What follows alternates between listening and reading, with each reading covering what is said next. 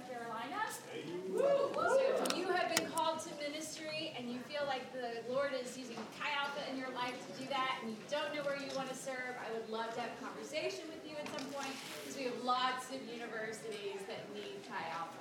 So, um, very briefly, just to tell you a little bit about who I am. I am here today because of Chi Alpha. I went to the University of North Carolina at Chapel Hill as an undergrad. That is where God radically changed my life. I got involved in this little ministry called Chi Alpha when it was starting. And um, I went to a SALT conference, and the rest is history. So um, I've been doing Chi Alpha for nineteen years, vocationally. So it's been a minute. I realize that some of you are like, that's older than me, and that's where I am in my life. So um, hey, I get to talk to you today about one of my favorite topics. Because I think sometimes in the church, um, we just kind of assume like, oh yeah, I'll, I'll know things about the Bible, right? Like, I can just pick it up and read it, and it'll be totally understandable, and I won't have any issues reading or knowing what's going on.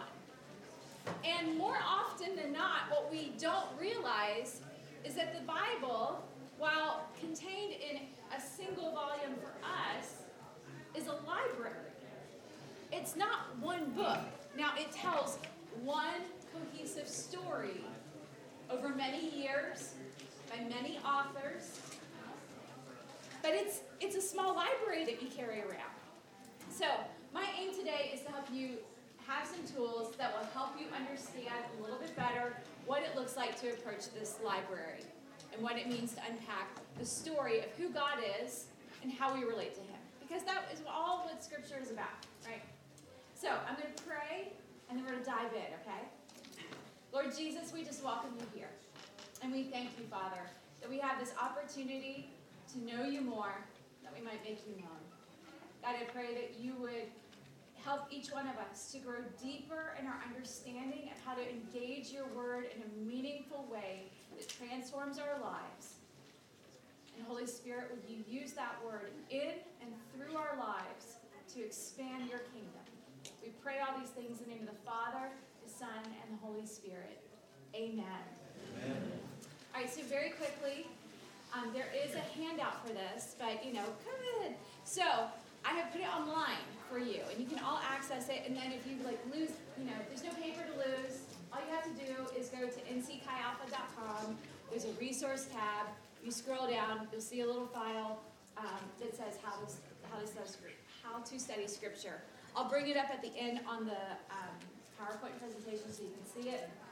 Um, but that's just a, a, a very simple way um, for you to be able to to access what we're talking about today.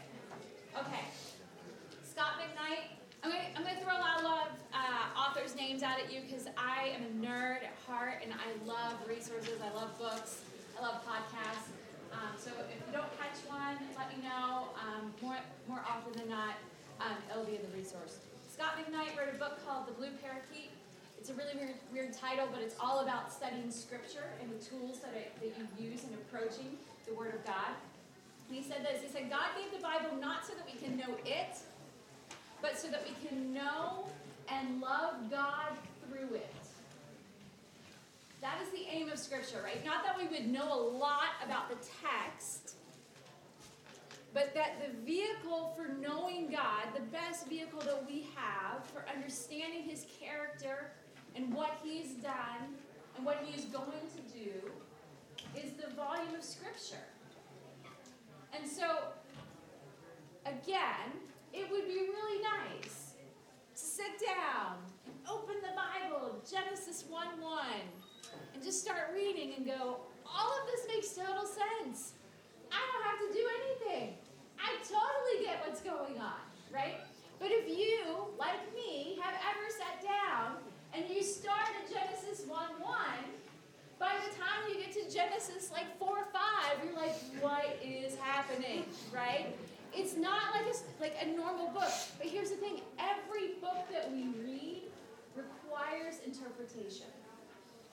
You're just not always aware of it. Whenever you sit down, and maybe you are a fan of um, the Percy Jackson novels, right, or Harry Potter, you know, or things like that.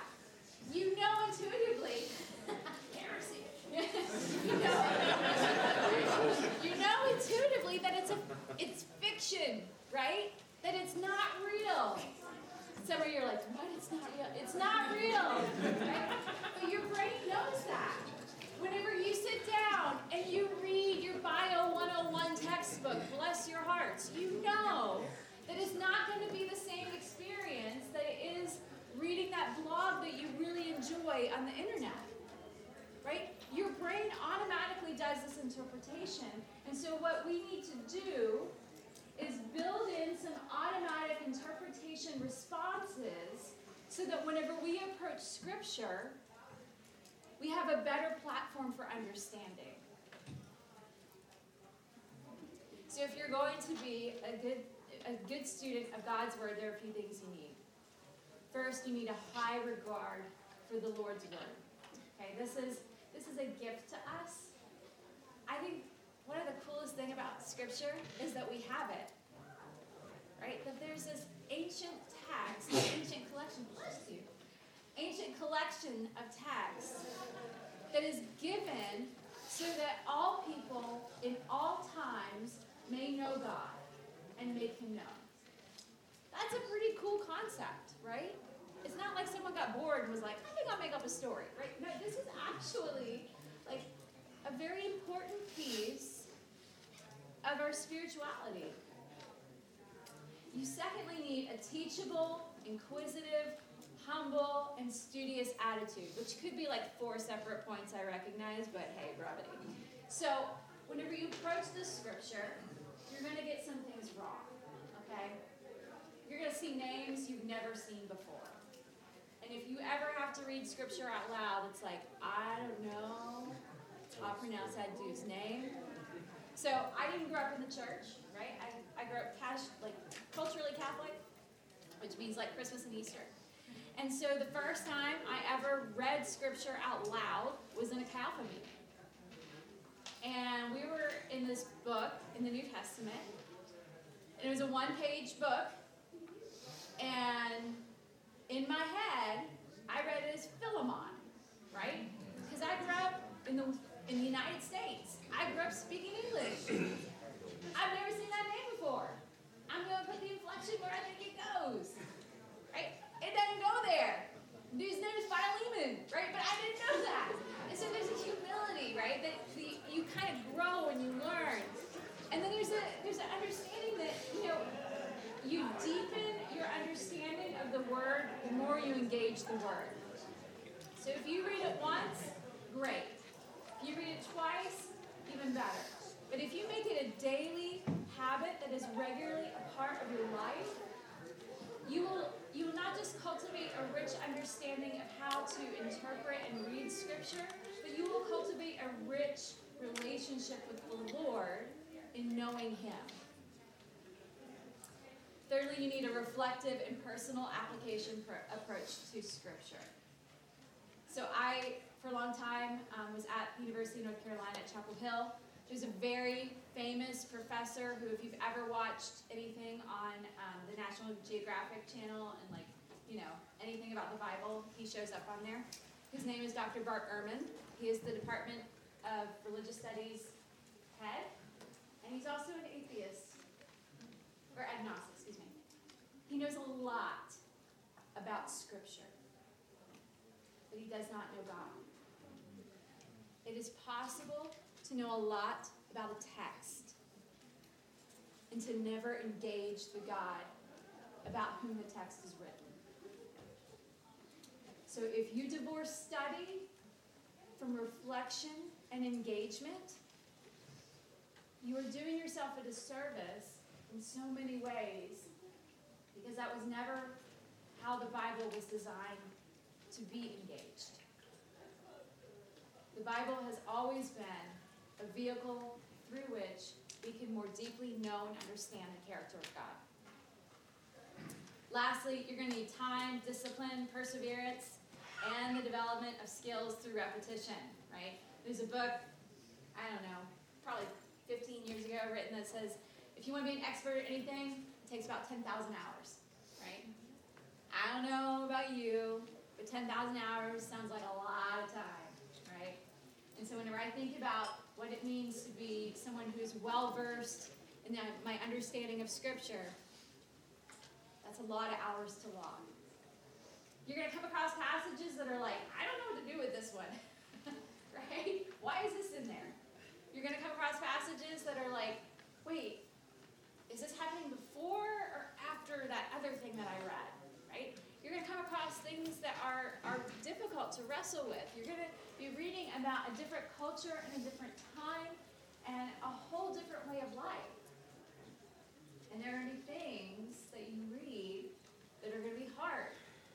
If you're a woman and you're reading Scripture, you're going to have to wrestle with some of the things in there that's like in um, in Deuteronomy, how it's how the Scripture talks about treating a woman, right?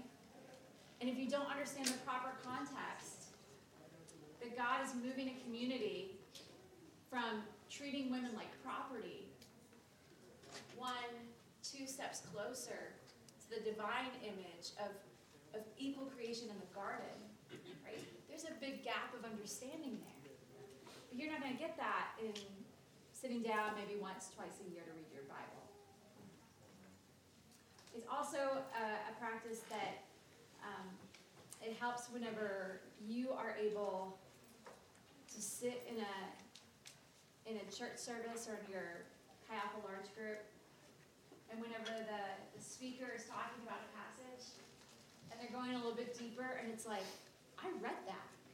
And then they bring the knowledge, right? And you're like, what? Like, this is amazing. And I think that is exactly what the Scripture talks about whenever it says that you are to love the Lord your God with all your heart, soul, mind, and strength.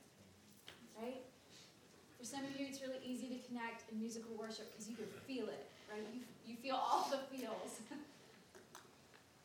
But I want to challenge you that readily available to you, and this is not true around the world in all places, all times right now, but readily available to each one of you, is a tool to engage God and loving Him with your mind. And that will enhance everything else.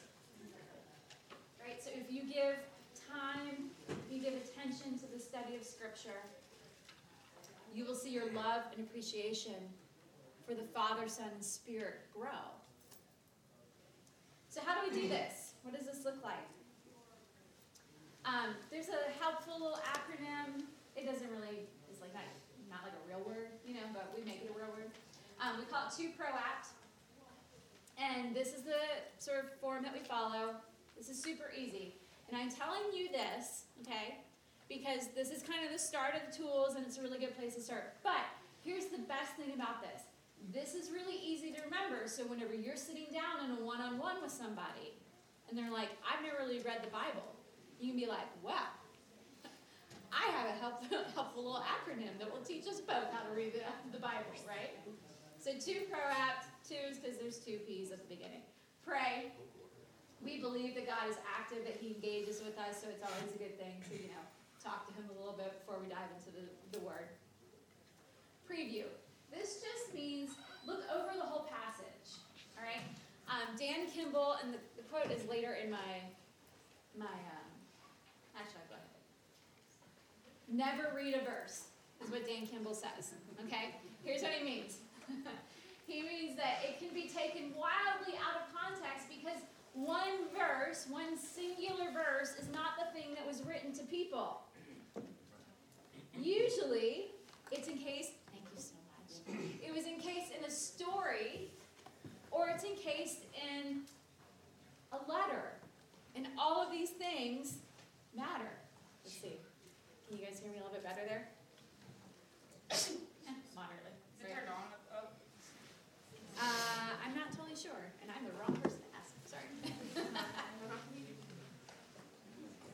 So in his book, How Not to Read Scripture, Dan Kimball goes a long way into what it looks like to to dive in to reading. So whenever you're looking at a passage, read at least ten verses around it on both sides. That might not be enough, but it's at least a start. Some friends of mine got me a really cool coffee mug, and it says on it, um, I can do all things through scripture taken out of context. Because if you know me, one of my biggest pet peeves is when people take, I don't know, a random passage like Philippians four thirteen. If you've ever seen a like sports post-game interview, you know exactly what I'm talking about, right? Can I just tell you, friends, I am five one. It's not getting any better than this. I'm at forty-one. I'm not growing any taller. You know what I can't do through Christ? Dunk a basketball. Not unless there's a ladder to help me out, right? So that does not mean that God's going to empower me in whatever situation to do supernatural or super superhuman things. If you read it in its context, which is a letter to a church that's being deeply persecuted, Paul is telling them, no matter what you're going through, no matter what pain, no matter what kind of obstacle you encounter, Jesus will give you the strength to endure in the Christian life. That's a very different understanding than the Hobby Lobby plaque, I can do all things, right? But you wouldn't know that if you only read four thirteen. You got to read the book of Philippians. Sometimes you've got to read the book of Philippians and then you got to go back to Acts and see what was Paul doing at this time, right? Sometimes it's like, I don't even know who Paul is. And so going to Acts will help you understand, oh, this is who Paul is. This is this is kind of his story. This is where he came from. But here's the thing. If you only stay in the New Testament, you still don't have a full view. And so if you understand, okay, I know who Paul is. I know his story. There's a, there's a depth of understanding block until you read the Old Testament, which was all of Paul's understanding, his culture, his spiritual formation, right? All of this works together to tell one cohesive story about who God is and who he made us to be. And so if you're like, yeah, I'm more of a New Testament person, I get that in the sense that it's easier to read, it's usually a little bit more accessible, but can I tell you, your understanding will be richer, will be fuller if you engage the Old Testament. And if you only ever stay in the New, you're not really a Bible person. You're a selective reader. So if you preview the scripture, right, you're looking through it. What's going on? Who's in this? What is happening? Right, you're taking little, like, mental notes. You're not really, like, you know, totally diving in at this point, but you're just kind of looking around a little bit. You read the passage. And here's the thing. Read it once, that's great. But if you read it multiple times, that will help.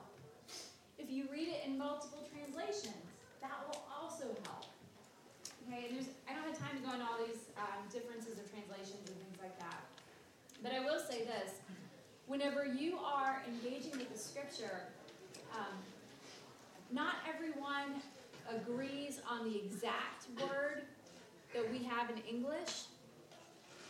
That being said, the translations are close enough that it's not going to radically change the meaning, okay?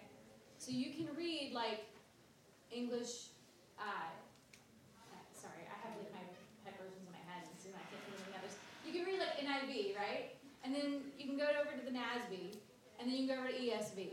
And you can read all the same, like, meaning, the same big picture stuff, but you might get little differences in the words. And those differences sometimes are really helpful and illuminate a deeper understanding of what's going on. So you're going to read. You're going to read it multiple times. You're going to read through it in different translations. Um, for some of you, you're like, I really have a hard time staying focused with reading. And this is where um, I am not paid in any way by Bible Project. Man, I will sing their praises all day long. And if you do not know Bible Project dot com, you got to get to know them. They just dropped their app, and their app is really, really great because now everything's in one place. So Bible Project has these videos, and they're like little explainer videos, okay? Before you read the book of Leviticus, because I know you're just dying to read Leviticus, right? Some of you are like, I'm in my Bible reading for a year plan, right? And January is really good. But can I tell you, the end of January into February gets a little rough. So when you get to January and February time, and it's like, okay, now we're moving into some of the, like, law. That's some hard reading. Go to Bible Project, look up their video, and it will explain to you a little bit of an overview. Here's what the book of, Le- of Leviticus is about. Here's what's happening in some of these passages. These are some things to look out for. Now, you still got to read it. You still got to slog through some of the more difficult passages, but it will be a little bit easier. So you're going to read, and then you're going to get really inquisitive. This is where you start asking lots of questions. If you don't know where to start with the questions, um, just start with good interview questions, right? Who, what, when, where, why. Who is this passage about? Who's talking? What's going on? Where are they? Does it give a time of day? Does it give a time of the year? What's happening between the people in the story? Is there conflict? Is there something that is being celebrated? Is there instruction? What kind of literature is it, right? Is this a letter? Is this a historical account? Is this some sort of weird literature I ain't never seen before in my life, right? The book of Revelation. Those are the questions you gotta ask because it's all different. Remember, it's a library, not a single book. And so as you're asking these questions, you're gonna, you may not know all the answers to them, and that's okay. But if you start looking for the answers just within the passage, just within the book that you're reading, you'll be able to find out a lot more than you think you do. So my favorite, favorite, favorite word in studying scripture is context. And um, my poor interns, they hear it all the time, right? Like, they know if they give me an answer, I'm like, that's great. Where is that in the scripture, right? They have to back it up. Because the context matters. If if I know that there is conflict happening in a church, say in the Corinthian church in First and Second Corinthians, that's going to change my understanding of what Paul is telling them, right? I don't know about you. I've sent maybe one or two angry emails in my life, right? And it, it's it's a little different to read than like me just catching up with my best friend. And so if you read like the book of Ephesians in contrast to the, to the letter to the Corinthians, which Ephesians is also a letter, they read really differently, but they're the same author, right? And so engaging the, the passage, looking at the context, what's happening here? Is this for this people group, right? Is it a very specific situation that, that the person is writing about? Is this something where um, we would need a lot of cultural understanding to unpack what's happening here? Whenever you're looking at, say, First Kings, there's a lot of things that are happening that are like, this is not like American democracy. I really don't know what's up, right? Because it's written to an ancient, uh, an ancient people group with a whole different style of government. But if you don't know that, or if you assume that you and your twenty-first century American cultural understanding is going to just be able to inherently understand what's happening in the scripture, you have a really hard time. But if we approach the scripture with humility and we say, okay, I'm here to learn, and it's going to take some work, you'll be able to engage a lot more. So as you're observing these things, you're going to be asking lots of questions, and I've got two questions here that I think are really helpful. There's the historical question. What is the author trying to say? Because the author is writing for a point, writing for a reason. What's the thesis, right? Why is this person writing this down for us? And then there's the second one, which is the theological question. And I think this is, if you can take nothing else away from this class, this is the most important thing you will you will get. Scripture is meant to point us to God, okay? I know that there are um, traits and there are um, things about people that we read in the scripture that are, are good and admirable and even things that we want to imitate. But I'm going to spoil it for you a little bit. God is the hero of Scripture. There's no one else. If, as amazing of a king as David was, he was pretty jacked up. Right? David's not the guy to emulate. Jesus is. And if you go in thinking, like, okay, Joseph, he's going to be the good guy this time, right? He's going to work it out. And the story of Scripture every single time is that in our own strength, we don't have the ability to do it. That's why God sent his Savior for us. Because we are unable to live out the image of God without God's Spirit in us and living through us. So whenever you approach Scripture, what's being taught about the nature of God? What is it telling you about man? Here's the thing, guys. Not um, the, the type of literature that we're reading, um, not only is it not from our time frame, it's not from our culture. So we're really used to, like, um, you know, Marvel-type movies. And don't worry, I won't spoil anything for you guys. But, like, you know, we're like, okay, there's the hero, and there's, and then there's the antagonist, right? And maybe they have some, like, good redeemable qualities, but they still really the baddie, you know? Like, this is how it works. And there's going to be conflict, and then there's going to be resolution, and our hero wins, and this is good. And sometimes there's, like, a little moralistic type story in it, you know, just thrown in for good measure, like, you know, love everybody. Scripture doesn't read like that. Sometimes Scripture is trying to tell you, this is exactly what you do not do. If you do not believe me, read the book of Judges. It's all about all the people and all the things they did wrong, right? Why? Because they forgot what the Word of God said. In one or two generations, without a recurring public reading of the Scripture, a communal engagement of God's Word, they forgot who they were meant to be and who created them. And it gets really ugly really fast. And so the book of Judges is a warning.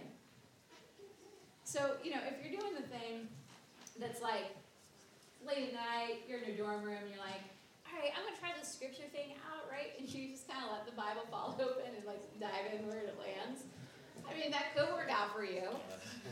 But it could also be like, wow, there's going to be some really weird nightmares, right? Like, it's not linear.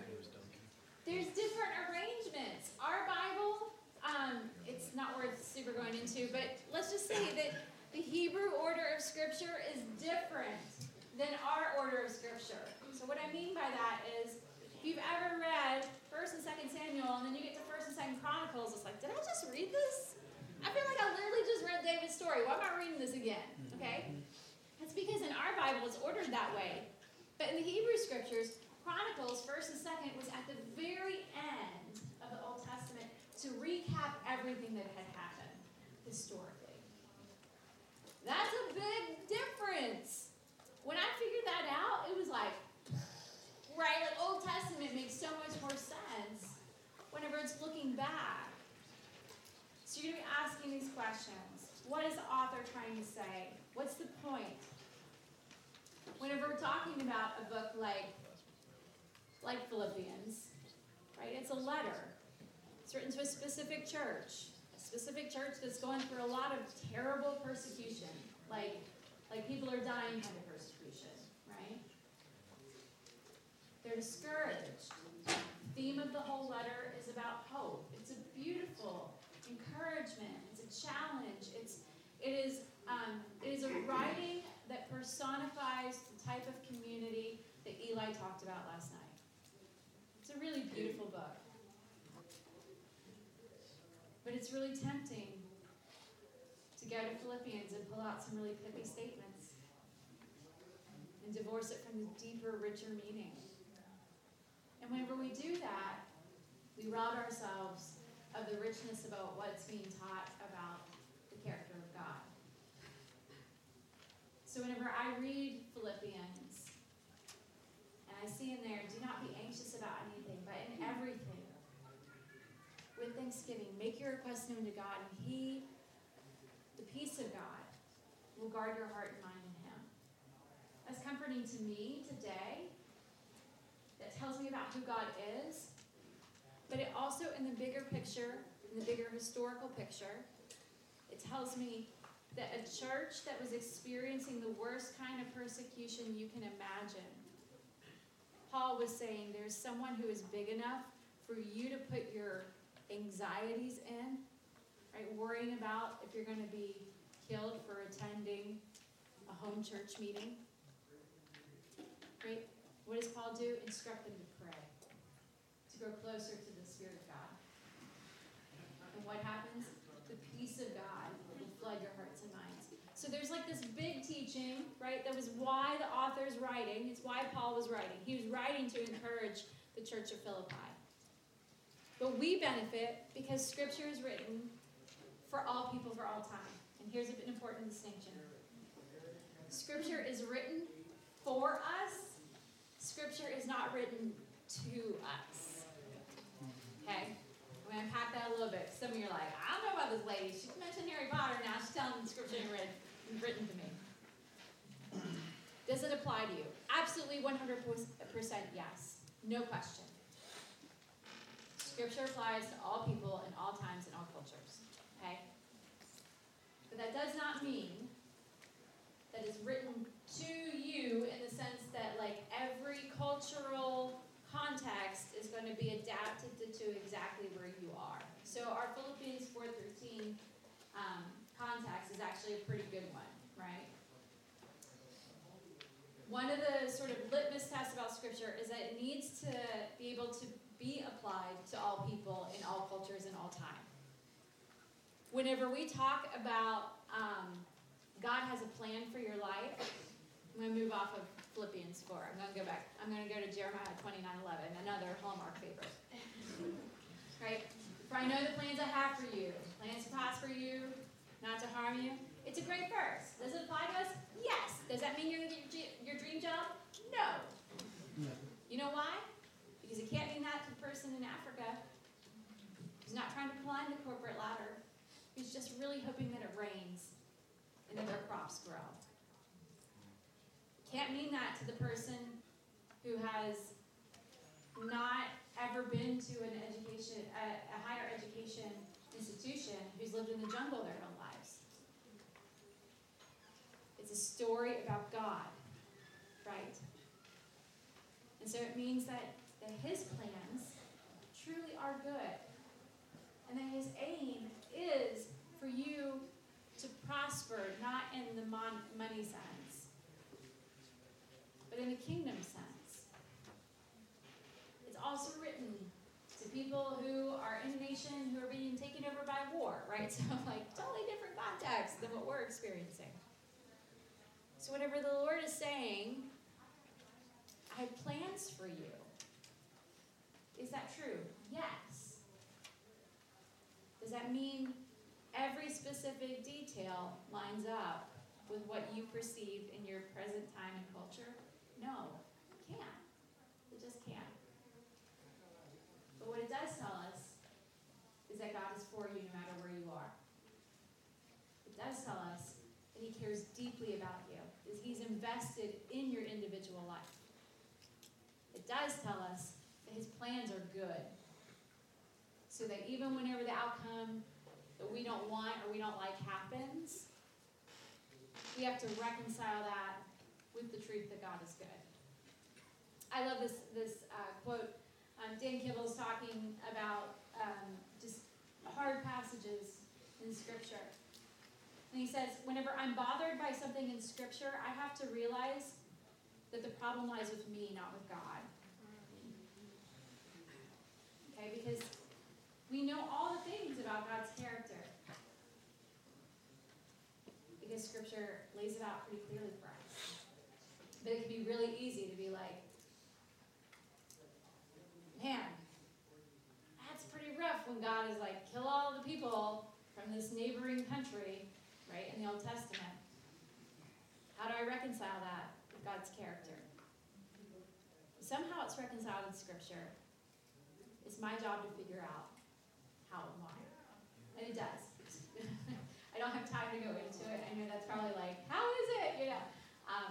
suffice it to say that it relates to how God's people relate to Him and His overarching plan. All right, when we talk about theological principles, there's a couple things that are like sort of rules of engagement. I think that's a fair way to call it. So whenever it comes to theological principles, the principle should be reflected in the text, all right? You can't make it up. The text gives you a lot of information. You got to do a lot of work to uncover it, but it's going to be there. It's not going to be like, here's the truth about God's character. And, yes? Can you adjust the projector just a little bit? It's about... Oh. This is like a test of my theology skills, which I'm about. Thank you, Jan. Thanks. Okay, um, so it's got to be reflected in the text, right? It's got to be, it's got to be there. You can't just make it up, you know? Um, like I heard a, I heard a quick aside, the humility thing is real, right? And so like sometimes you're just going to hear messages that you're like, that's not right. And you gotta let the Lord deal with your heart about like, they don't know how to study scripture. Like, what are they talking about? Anyway. Um, so I heard a message one time, and the passage that was being discussed, um, you know, the, the the ending sort of point was um, God is um, God will empower you to, to do great things. Okay, that's true. But the passage from which they were teaching was not at all about how God will empower you to do great things. Okay. So you can have a truth that's great, but that's not necessarily in that passage that you're covering right now, all right? So Genesis one is, is a good example because it's like we know from reading the rest of Scripture that God will empower you to do great things, right? But nowhere in Genesis one are you going to find something that says God's going to empower you to do great things. What you are going to find is a beautiful story that introduces God to us and his creative ability and how he fashions humans, male and female, in his image, and that just as the temple was created in the New Te- in the Old Testament, right? They have these temples for gods and goddesses and you know places of worship. The construction and the the um, bringing together of the temple is actually mirrored in the literature of Genesis one one. But God infuses his spirit into it a way so that you see God speaking things into creation. You see God engaging with his creation. And then the last um, created being that he makes, right, is man and woman. And in a temple, the last thing that was put into a temple was the idol, or the representation of the deity that was being worshipped. So there's a lot of significance in the fact that on the last day of our creation story, God creates male and female in his image. He, he created them. But if you stop at, God will empower you to do great things, it's not even really in the passage, right? You miss a rich understanding from Genesis one that will carry you all the way through Scripture. All right, the principle should be timeless, not tied to a specific situation. All right? So there are going to be some things that you read in the Scripture that are like, I don't know if that really applies to my life anymore. And and it doesn't. So um, back to our good friend uh, Leviticus and even Deuteronomy. Right? If you've read any Old Testament law, you've read some weird stuff. And so there might be a passage... Not might be. There is a passage that says, do not boil a kid in its mother's milk. All right, kid is the word for goat. It's a cultural practice of the time. It has to do with like pagan cultures and what was happening in comparison and all these different cultural things. Guess what? You don't have to worry about doing. You know, if you if you turn on the Cooking Network and they are, for some reason, boiling goat meat and milk, like, you know, okay, I don't really recommend it. I do love food. I would not recommend that as a prep method, but it's definitely not something that's going to separate you from the love of God. So you got to be aware, right? Some things are for a specific time and a specific situation. And then other things, the theological principle, is going to be timeless. So some of your work in the New Testament is going to be parsing some of that out, right? First Corinthians ten tells women to wear head coverings. Guess what I'm not doing, right? Am I in sin? Am I in rebellion? No, I'm not. How do I know? Because that was a letter written to a specific church in a specific time with specific cultural restrictions. And if we flip over to First Corinthians eleven, we have word for word the practice of the Last Supper. Right? Communion. How we do communion. Why do we keep eleven throughout ten? Ah, context. Right? And so you got to dive in a little bit. The theological principles should be timeless, not tied to a specific situation. The principles should not be bound to one particular culture, right? That was our example with where I know I have, where I know the plans I have for you, right? For the person in Africa who is praying that it's just going to rain so that their crops will grow so that they can feed their family, that's a very different understanding of that verse than the person who is waiting to hear if they got accepted into nursing school. All right? So you've got to discern what is the application, what is um, the culture that's happening there. Then, uh, the principles should correspond to the teaching of the rest of Scripture. Scripture is not going to negate itself. It's not going to contradict itself.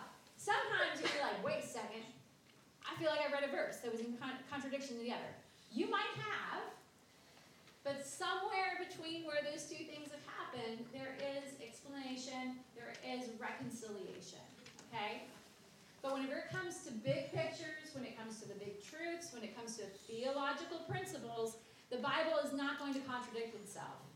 How do I know that? Because in Exodus thirty-four, six and seven, it says, "The Lord your God is gracious and compassionate, slow to anger, abounding in steadfast love." Whenever we get to the New Testament, that same verse is repeated as, as a hallmark of God's character. And then we see that played out in the narrative. We see that exemplified in God's interaction with his people all the way through the last chapter in Revelation. The principle should be relevant to both the biblical audience and the contemporary audience. Okay, and this is just a, a recap of what we've said already. Guys, it's it's got to be a timeless truth for all people, all times, all cultures. And this is why we study. You're going to get it wrong sometimes, and that's okay. But if you keep reading through the passage, if you keep engaging the Scripture, if you keep asking good questions, right, you're setting yourself pretty, you're setting yourself up pretty well for growing in your understanding of who God is. So we've read, we've observed, we asked, asked lots of questions, we're looking at the context, we're uncovering what's happening, we're going into the book itself, we're going into other books around it, we're going into historical context. We might pull in some resources from the outside, like Bible Project dot com. We might go into other conversations or podcasts or things that are helpful. We might ask our campus pastor or staff, like, hey, can you, can you help me understand what's going on in this passage? And they may be able to resource you as well. And then this is the really crucial part, okay? This is what sets us apart from academia. Academia looks at the text and goes, that's really interesting, and then walks away and done, and their life isn't changed. You, however, will not do that. You will read the Scripture. You will engage the Scripture. You will observe the Scriptures, and then you will apply the Scriptures. Right? Eli said it the other night. How do we know? The test of love? Nine in the morning. Anyway. Right? It's that we do, that we live it out. If there is no life change by result of reading the Scripture, there's a disconnect somewhere. Whenever you engage the Scripture, you're engaging a tool that is meant to introduce you more deeply to who God is and his mission. And so if you just look at it like an object to be observed in the same way that this micro, this other microphone is sitting on this table, right? I can notice lots and lots of things about it, but my life can be totally unchanged.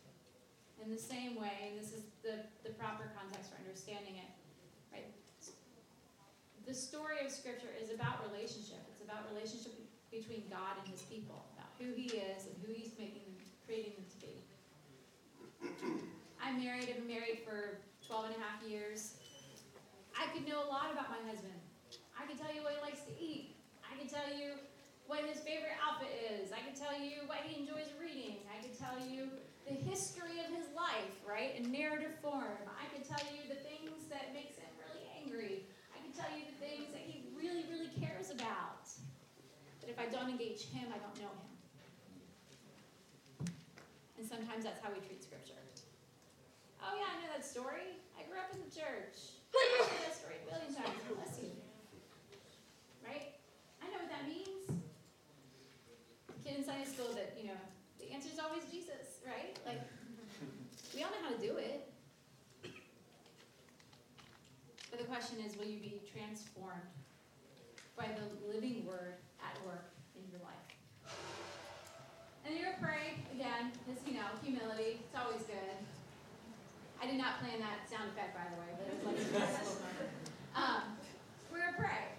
And you're just going to incorporate humility. Lord, help me understand. I read today. I'm just so grateful that you have made your word available to me. Help me live this out. This is really hard. Right? Help me find someone that can help me live this out. Someone in my life group, my small group, whatever you call it. And then tell. This is this is the thing. Like, sometimes um, you'll meet believers who have really, really rich lives of studying Scripture, and like unless you ask them specifically, they like you have no idea. Can I just tell you, it, it is a rare thing in this world to find someone who um, engages Scripture regularly, who does the hard work of study, and loves the Lord actively. You do those three things. Don't keep that to yourself. Scripture is all the time taken out of context. People on the Facebooks and the Instagrams, right, they love it. Where it's like, did you see this verse? If you touch a football, God doesn't love you anymore. Because there's this weird random verse in Deuteronomy about touching a pig's skin. And if they look just a little bit deeper, right, they'd understand the culture. And what's the point of Deuteronomy? Well, I can tell you one thing. It has nothing to do with football. Right? And so helping people understand, it's a library meant to point us to God and his character. And in that process, we should be transformed. So tell others. I end with this. What comes into our minds when we think about God is the most important thing about us. This is from The Knowledge of the Holy by A W Tozer. It's a very short read. It's a very good read. By the gasps in the room, I know some of you have read it, because that is the appropriate response. You can know all the things about Scripture, but if you don't know God more deeply because of the Scripture, you're doing it wrong. Right? And God in his grace has given us this tool to know him more and make him known. What a gift that we have. Keep wrestling. Keep fighting through it. Keep adding skills to your tool belt. Um, I promised you I'd show you the handout here, so um, we're going to try and do this here. So um, whenever you go to um, North Carolina Hi Alpha dot com, and this is it. It looks just like this. So at the top, you'll see a resource tab. You click on that, and you scroll down, and bam! There's a handout, right? So um, even if you have friends that didn't attend this uh, this thing, elective, feel free to share that with others. If you have questions, let me know. My contact info is on here. I'm going to pray, and then I'll release you guys to go on to your next elective. But friends, can I just tell you, the more you engage Scripture, the richer your understanding of who God is will develop. And the more quickly you will be able to say yes quickly to the things asked of you by God, because your love for him will grow if you regularly engage in the study of Scripture. Let's pray. Lord, I thank you so much that you make yourself known to us. And so, God, would you help us to steward that that gift well. I pray that you would give us tools for understanding. I pray that you would give us patience in the work, that you would help us to persevere in the passages that are difficult. And Lord, that in the end of it, that we would know you more, that we might make you known. Father, we love you. We're so grateful that you provided this opportunity for us to, to gather together and to just discuss your word. Pray in the name of the Father, and the Son, and the Holy Spirit. Amen.